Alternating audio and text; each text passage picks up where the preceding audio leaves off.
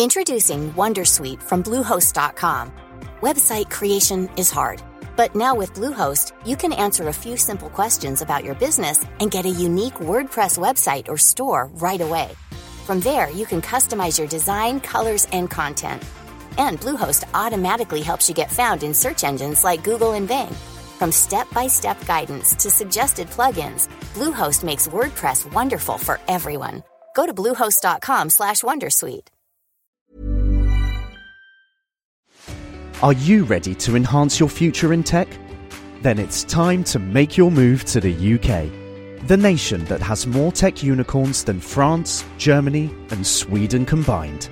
The nation that was third in the world to have a $1 trillion tech sector valuation.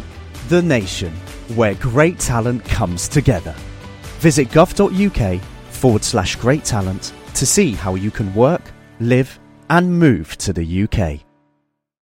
Daily Tech News Show is made possible by its listeners. Thanks to all of you, including Scott Hepburn, Bjorn Andre, and Jeff Wilkes. Coming up on DTNS, the U.S. CHIPS Act restricts what companies can do in China. Samsung and iFixit launched their repair program, and the Open RISC-V chip instruction set might be bad news for ARM. John C. Dvorak is here to tell us why. This is the Daily Tech News for Tuesday, August 2nd, 2022 in Los Angeles. I'm Tom Merritt.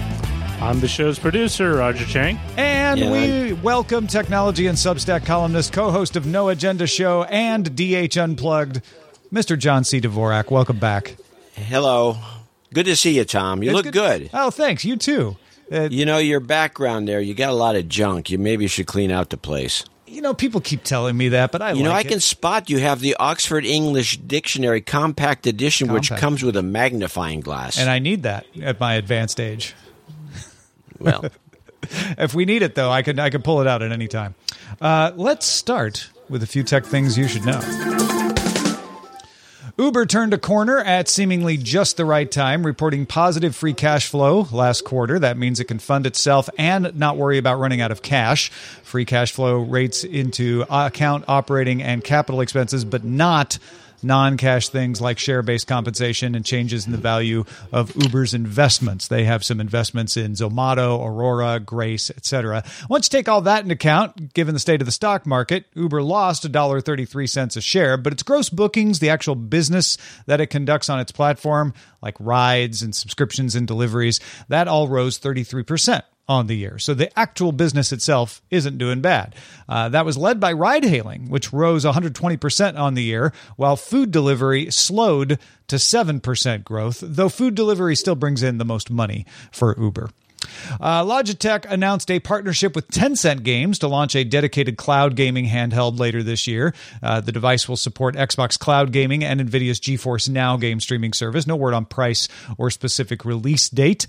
Wi Fi 7 uh, which you can put in your brain as 802.11be, could start showing up in laptops within two years. Intel's vice president of wireless solutions, Eric McLaughlin, told a conference in Asia, quote, we are currently developing Intel's Wi-Fi 802.11be in order to obtain the Wi-Fi Alliance certification, and it will be installed in PC products such as laptops by 2024.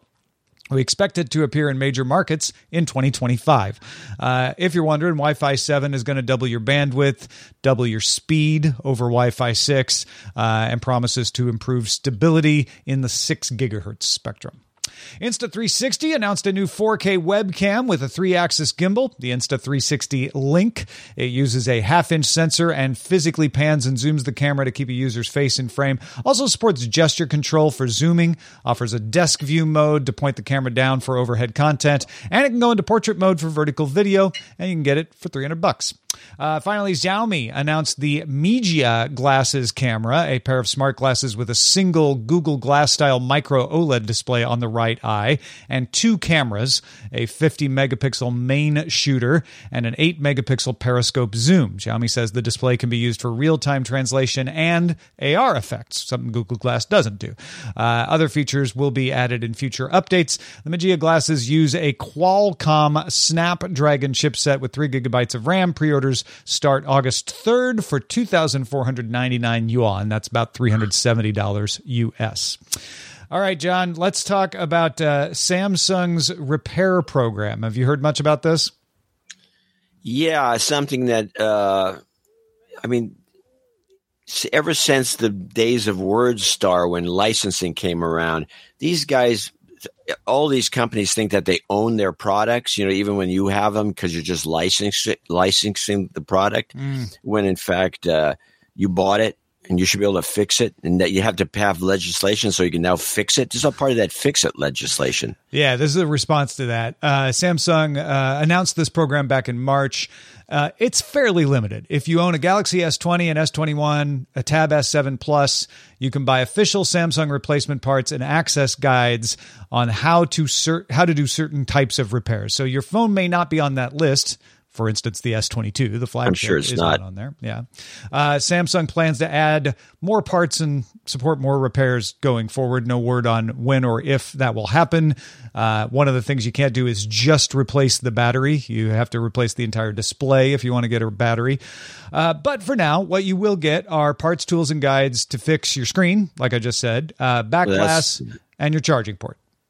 Well, the the screen is the big deal because people break the screen. The next thing you know, they uh, they had to buy a whole new phone. The battery thing.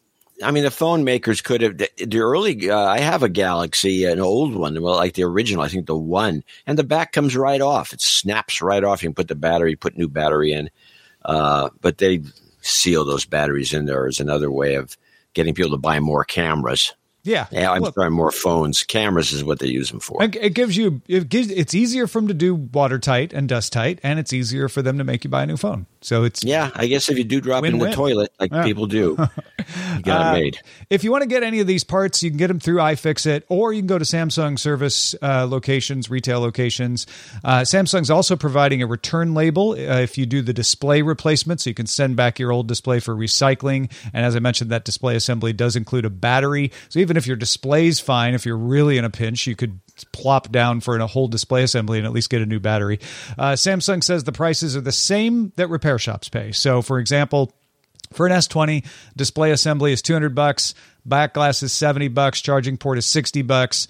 Uh, and this isn't iFixit's first partnership. In fact, uh, they have partnered with Google and Valve uh, on repair programs as well. And Apple has its own. They haven't partnered with anybody because they're Apple, uh, but they have their own DIY repair program where you can order parts for them. Uh, it is becoming the norm, though, for these big companies to at least do this much.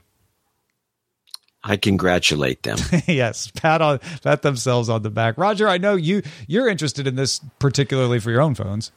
I think it's a good sign that you know I I don't I don't see this as being a, a, a big uh, a big thing for for the larger consumer population, but it is a good sign to recognize that there are people, or at least customers, who do want to go through the, the hassle of you know fixing it themselves, and it's, and it's at least a nod that it is something important.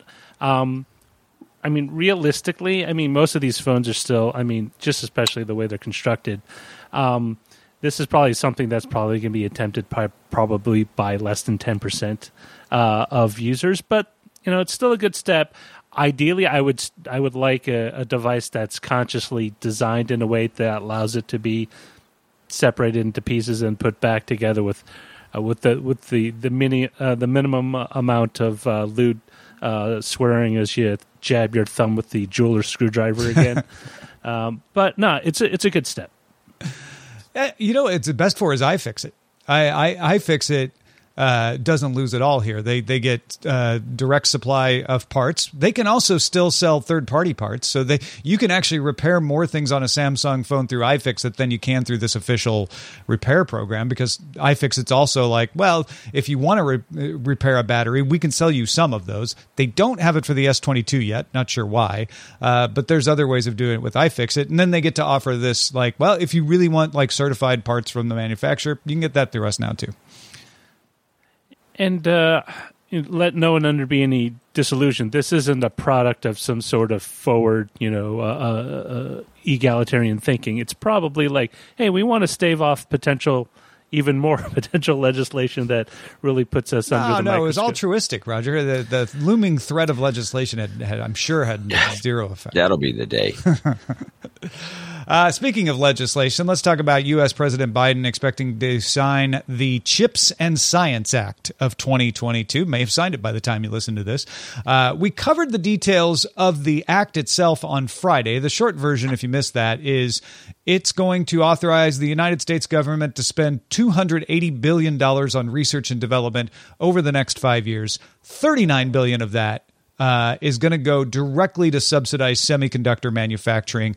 11 billion goes to chip plants research and workforce training, and another 2 billion for making older chips uh, used in automotive and military applications. It's not a ton of money going to semiconductor manufacturing in the grand scheme of things, but the chip companies are excited by it nonetheless. Uh, TSMC is committed to spend 12 billion on plants in Arizona. Samsung said it's going to spend 17 billion in Texas. SK Hynix announced $15 billion coming to the U.S. in investment, uh, although they haven't given any plans on where. Uh, Intel and Micron, two U.S. companies, also planning to take advantage of the subsidies. But there are strings attached. Both Bloomberg and Nikkei Asia uh, noticed a clause in the final version that passed the House that says that a company that accepts a subsidy agrees not to make a significant transaction that would materially expand its semiconductor manufacturing capacity in the People's Republic of China, called out specifically, or any other foreign country of concern for the next 10 years. Uh, China is already a, uh, on that list of countries of concern alongside Russia, North Korea, and Iran. Companies would be allowed an exception to protect existing business interests or expansions that serve that country of concerns market for legacy semiconductors. So if you're making, and that's defined as 28 nanometer process semiconductors or older, uh, you can spend some money expanding your plant there. Uh, especially if you're making chips for the Chinese market, but not anything newer.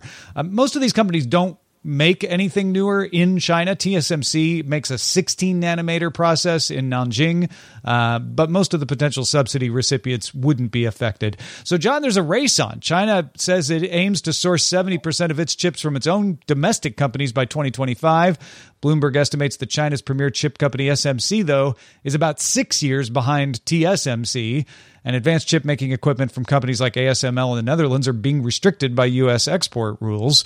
So it might be tough for China to catch up. Well, you know, they steal stuff better than anybody else. So I don't know how tough it's going to be. They, have caught up to everything else. Um, this, by the way, I think the word that you read in there about the money going to China, you, the, I think they dropped in the word significant, mm-hmm. and I think uh, is that defined in the bill? I don't think so. Uh, agreed uh, not to make a significant transaction. Yeah, uh, it's it, significant is for the semiconductor industry is in the billions. Uh, I mean, it's a, a, significant would be half the bill. I, I, don't know what, what they're trying to do here, but a lot of this, the R and D money, I don't know. I mean, a lot of that's going to green stuff, um, and uh, I just don't feel sorry for the semiconductor industry. I mean, Intel generally just itself, and it's not even the first, second, third, fourth. I think it's like the fifth or sixth biggest uh, chip company now, with TSMC being number one, and surprisingly, Nvidia being number two. Um, they do usually about eighty billion dollars a year. I think they've dropped off quite a bit because of the pandemic or something happened, and uh, this is a lot of money that they're just plowing through. And now, now they're whining about the fact that they've outsourced all their stuff overseas to these fabs that uh, um, are um, just doing a better job in terms of what it costs to make a chip. Intel does have a fab. They're going to start their what is Intel Fab Systems, IFS or IFB or something that yeah. not IFB and th- I think they're trying to get into the fab business. I think they're just looking for the government to uh, give them a little little extra money, free money is the way I see it. I I'm not a I'm not as jacked up about this chips bill as everybody else is. Yeah. Uh, I just don't see these guys needing that much help from the government. They can do it themselves. They know how to do it. They're smart. Some of the smartest guys in the world. I, uh, I, I did a, a, quick search on the bill. The significant transaction is defined in your agreement with the secretary. So when you sign your agreement to get the subsidy, that's when they agree on what a significant transaction is. So it could be different for for different companies. Uh, and it's well, I know Intel, the, the CEO of Intel was out, out yakking about how you know they were going to move their facilities, their, their manufacturing to Europe. Yep. And it just seems to me that what is Europe? I mean, Europe, which is I don't see why why why we moved any of our fabs out of the United States because this is all protected stuff.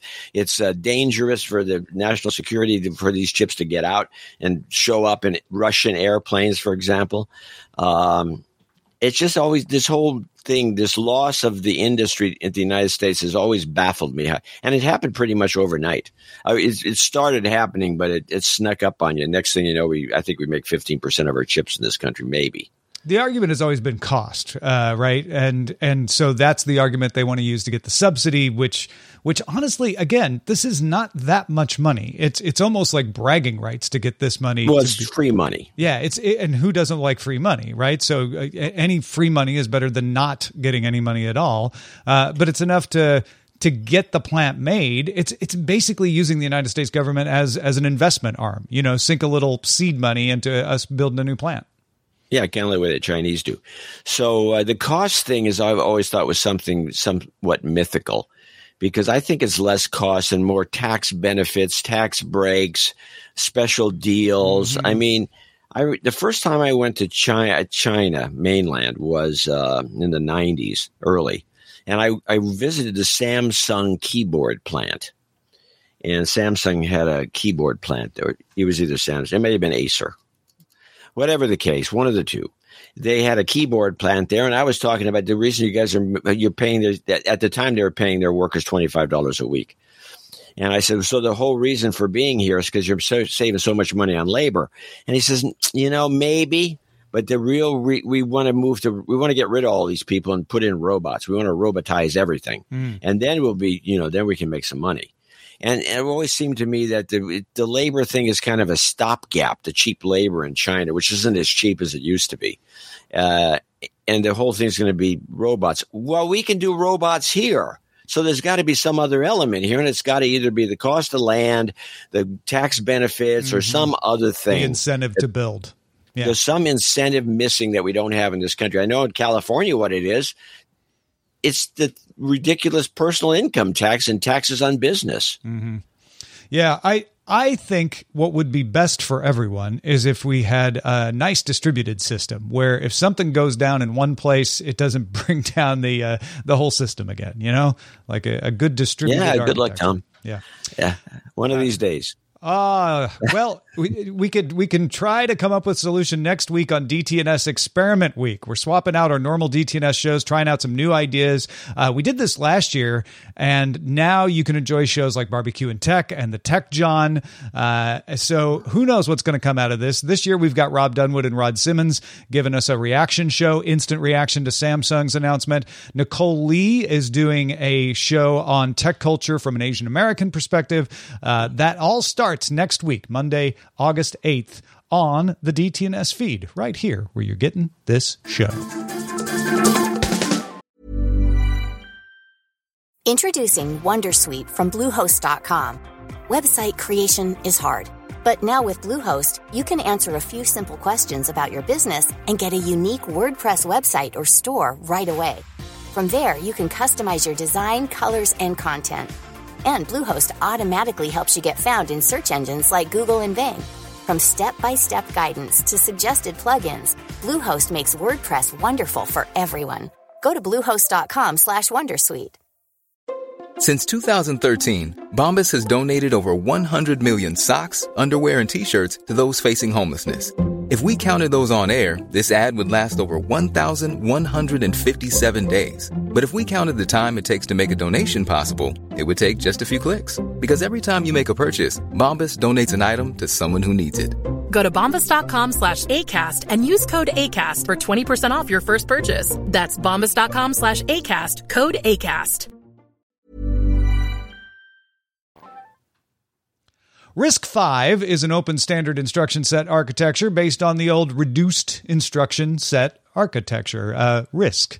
Uh, dates back to about 1980. RISC-V was introduced in 2010. It's kind of like ARM, except you don't have to pay anybody to use it.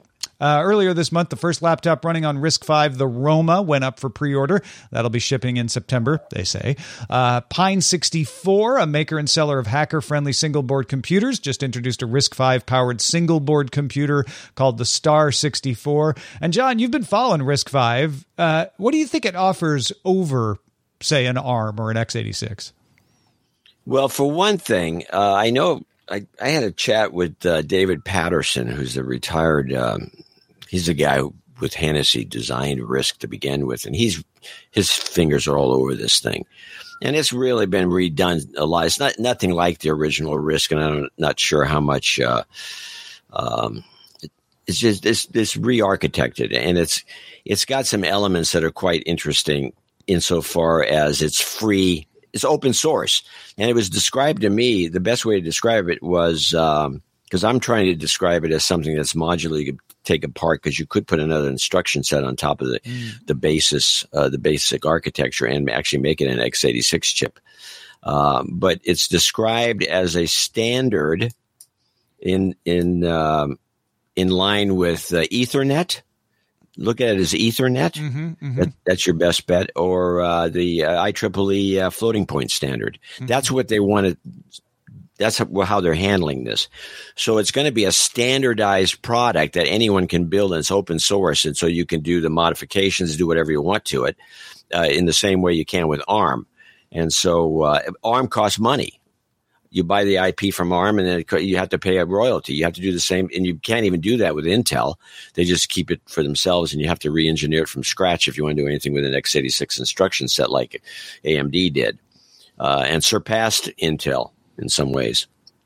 So, so the idea is that this thing is just it's a true open source and standard. It's a standardized uh, product that will be available to anybody. Uh, to use and as they wish. And there's already being used a lot, I understand, by some of the chip companies. Like uh, I'm guessing Nvidia has got uh, RISC chips built in here and there, and other people are looking at this as a way of, of saving money. This is a winner, except that you know they're.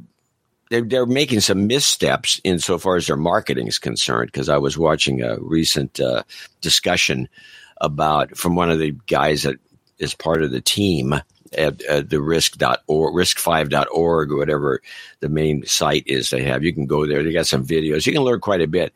But uh, they're talking about, well, we're going to going to do a laptop because developers love laptops, and so we're going to do a laptop, and and we're going to be able to take the chip out and put another more a faster one in.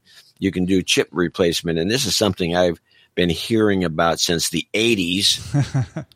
uh, where oh yeah you can upgrade i think even ibm tried to do this once is you can upgrade the processor mm-hmm. and uh, anyone who's watched this fiasco go on and on is just that when people upgrade the processor if you could say you can it's that's not the problem. The real upgrade you need is a changing to USB C, changing to a, a, better display, changing to a different HD, you know, an HDMI something with a different kind of yeah of uh, something more like what the framework laptop is trying to do, where they're we're allowing you to swap everything out.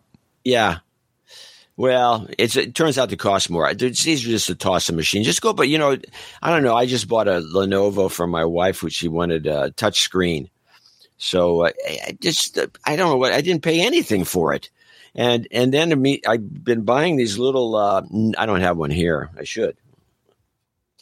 Uh, you know the Intel NUC, which oh, yeah. is a mm-hmm. new unit of computing. Well, they're actually, you know, Beelink and Ace PC and all these other guys are building these things, and they're.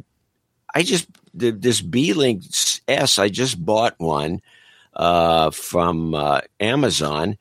They were one hundred and sixty-five dollars with a ten nanometers uh, Celeron in it, to I think two or four cores, and uh, with a 20%, 20, no, $20 off coupon that comes with it. So for 150 bucks, and it's got two HDMI's for two monitors. This thing is loaded. It's got built-in Wi-Fi. It's got a decent uh, uh, solid-state hard drive.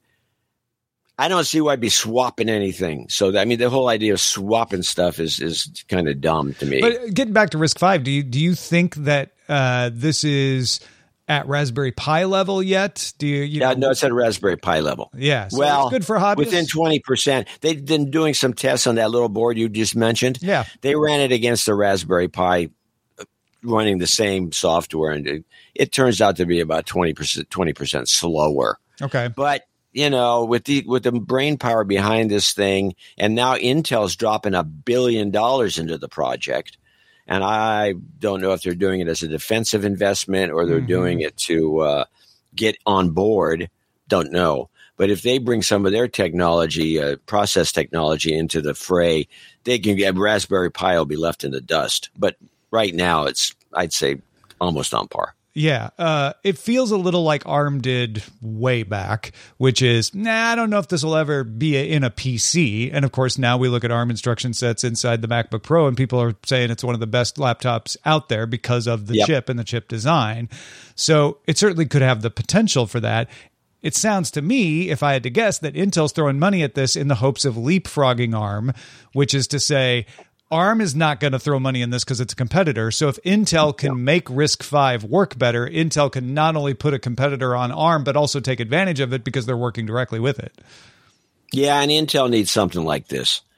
So um, it's like IBM getting involved with Linux. I think it's probably a good idea if yeah. they play it right. The problem is Intel has this huge problem with not invented here at, in, at the at the corporate level, and so they will have people trying to uh, um, submarine the efforts, I believe, because Intel's always had this problem with with taking in other technologies. And it's a, it's a uh, it's a corporate culture problem. It doesn't matter who. It's a total culture, yeah, which means you can't fix it. Yeah, yeah, it's tough to fix. Uh, so we'll see where that goes. But I I do think that, and I looked at the timeline of Ethernet, which I believe was invented around 1973 and came into the play around 82. It took about 10 years. It took actually about 12 years before Ethernet 10. Uh, probably it was the one or two uh, megabit per second Ethernet. If before it started becoming in part of the public domain uh, and public consciousness, and then it, you didn't get to I forgot the year that 100 megabit, then that gigabit. Now you got 10 gigabits, you got 40 gigabit uh, Ethernet. It started jumping when it when it jumped to uh, gigabit, and so so it took that long. The uh, this project, this RISC-V, began in uh, 2010 at Berkeley. It's a Cal project. Uh, and so now it's 12 years old. So it is getting to the point where it's like Ethernet, one megabit per second Ethernet. And so now mm-hmm. the timeline follows through within two or three years. I'd say within it's 22 by 2025. I think this will be a player. It's uh, a Swiss company now. It's a nonprofit that that is overseeing it. So it's the perfect positioning to be a standards organization. Uh, right. It, they're kind of cagey about the license. If it looked, the only licenses I could find were Creative Commons licenses, uh, but I didn't dig down far enough. So I, am I'm, I'm curious if. Well, my understanding is it's open source. Period. It, yeah, I think every everything is certainly open source, uh, and it may just be a Creative Commons license on the source code. I think I think that I don't know the license either, but yeah, yeah. I would say the li- I'm guessing the license is one of those you can use it, but you whatever you develop, you have, you to, have to put back into the pot. Yep uh, I it it's perfectly positioned to be a standard. It's certainly something to keep an eye on. Uh, so uh, good good thing to look. Talk about it again in three years when you have me back on. Yeah, yeah. Please make it back before three years from now. uh, to to make you to make you feel welcome, I put a Winamp story in the show today. You know. Oh yes, great. Just something comfortable. Winamp. Uh, Winamp's back. Uh, four years in development. The popular media player software is back out of beta. Uh, you may think, well, wait, Winamp ceased development in 2013. Uh, but if you think back in 2018, there was a leak of a new version of Winamp, uh, Winamp 5.8, and they went ahead and published it because of the leak at winamp.com. Well, now Winamp 5.9, the next version, is official. Uh, the code base was updated from Visual Studio 2008 to Visual Studio 2019. Uh, that sadly means it no longer will work on your XP or Vista machines, but uh, it'll work on Windows 7 up. Uh, work can now begin because of that code base switch. That's what took them four years uh, to add things you want from it. So native support for more file formats. They're they're talking about VP9, HLS, H.265, stuff like that. Uh, support for new online services, which is I think something that a lot of people would want out of this. Uh, you know, uh, Winamp stories may be a little similar to RISC-V, something with its roots in the past, but uh, positioned to be a little more open and accepting uh, and as an alternative in the future. Yeah, well, let's hope not. Um, I'd hate to equate the two, to be honest about it. you, Winamp's you like an old moth. feelings for Winamp. it's like an old Model T, you know, that it just it worked in its day. Yeah. And uh, and it just chugs along. And so instead of like just dropping it like you should have, uh, bringing it back as kind of a Model T hot rod. Okay, well, it It's- probably it'll No. be. I'll try it. Yeah, I will too, of course. Uh, let's check the mailbag real quick. Uh, we had our Photo News Monthly episode this weekend, hosted by Amos and Rich Stroffolino. Uh, and Yaniv, a photographer with a Nikon ZFC and manual lenses, wrote in and said, A few years ago, I had the Sony A6000, great little camera, but I wanted to take time lapses with it. There was no way to do it easily, but I found out that someone hacked the software, and with a new software installed in the SD card, you can override the latest version and be able to create amazing time lapses with a few clicks. I think companies create a version of the camera's software and sometimes don't realize what people want or what they can do with it. Important details like incomplete software is a problem and shouldn't be released until they're complete, but I am all in on new capabilities created by software updates. Agreed, Yaniv. You know, time lapse is a great little item to have on your camera. Very few cameras have it. And the last camera I had that had it was an old Kodak three megapixel clunker. It was a big thing. And it had time lapse on it, and you could put it on the outside. And it also had variable time lapse. So you could do one frame a second, you could do one frame a minute, one frame an hour, one frame a day. I believe that had all those variables, it, but it had variables. And uh, it was a great idea, but I don't know why these guys can't just won't just do that. Uh, this is you know, and now on those Sony cameras, which are stunning kind of pro grade cameras, these things are you know used by movie makers. Um, it's a good idea to put it on there just to draw attention, but of course it has to be done by a hacker. Yeah. As so many good things are. John Dvorak, a pleasure to have you back on DTNS. Uh, I know you're up to No Agenda Show. Uh, tell folks about that and what else you got going on. Well, the No Agenda Show with Adam Curry and myself is a three hour, twice a week show. Uh, NoAgendaShow.com if you want to listen to an episode. Uh, we deconstruct news stories, basically. Uh, we take a look at a news story and then we take it apart and see what PR agency was behind it. If it, if it's a really a native ad, we're seeing a lot of those on NPR now. And you can tell the native ads because it's some stupid story. The taco, Mexican taco story, which they ran over and over again is one of them. And it always runs exactly one minute or exactly two minutes. is right on the money for a native ad. And it's about Mexican tacos at Taco Bell. Something like that was one of the more recent ones. There's a couple more that come out. Uh, uh, Apple's got a new native ad that's been floating around the country. Somebody sent it to me the other day, but we look into those. But we look mostly into news stories and we try to uh, get to the bottom of, of the various uh, bills in Congress and and uh, the repetitive news stories you see here and there. Uh, and then the other show I do, which is uh, DH Unplugged, which is a stock market analysis show. I've always uh, written about the financial business, and so uh, I'm not writing about it anymore. I'm doing the show with uh, Andrew Horowitz, uh, who's in Florida, and we talk about it's a one hour show to the money. It's like an hour. Uh, it's not like uh, no agenda show is open ended, so it can go on for days. We once did a seven and a half hour show. Dang. Um, but uh, DH Unplug is if you're an investor, I think it, you'd get a lot out of that show. Excellent. Go check them out, folks. NoAgendaShow.net and DHUnplugged.com. Uh, big thanks to brand new boss, Paul, just joined us. Uh, started backing us on Patreon. Thank you, Paul. If you uh, go back us at patreon.com slash DTNS, we might be thanking you tomorrow. Patrons, stick around. You get an extra show, Good Day Internet, coming up right after this one. Uh, you can also catch the show live Monday through Friday, 4 p.m. Eastern, 2000 UTC. Find out more at dailytechnewsshow.com slash live. We're back tomorrow with Scott Johnson. Talk to you then. This show is part of the Frog Pants Network. Get more at frogpants.com. Diamond Club hopes you have enjoyed this program.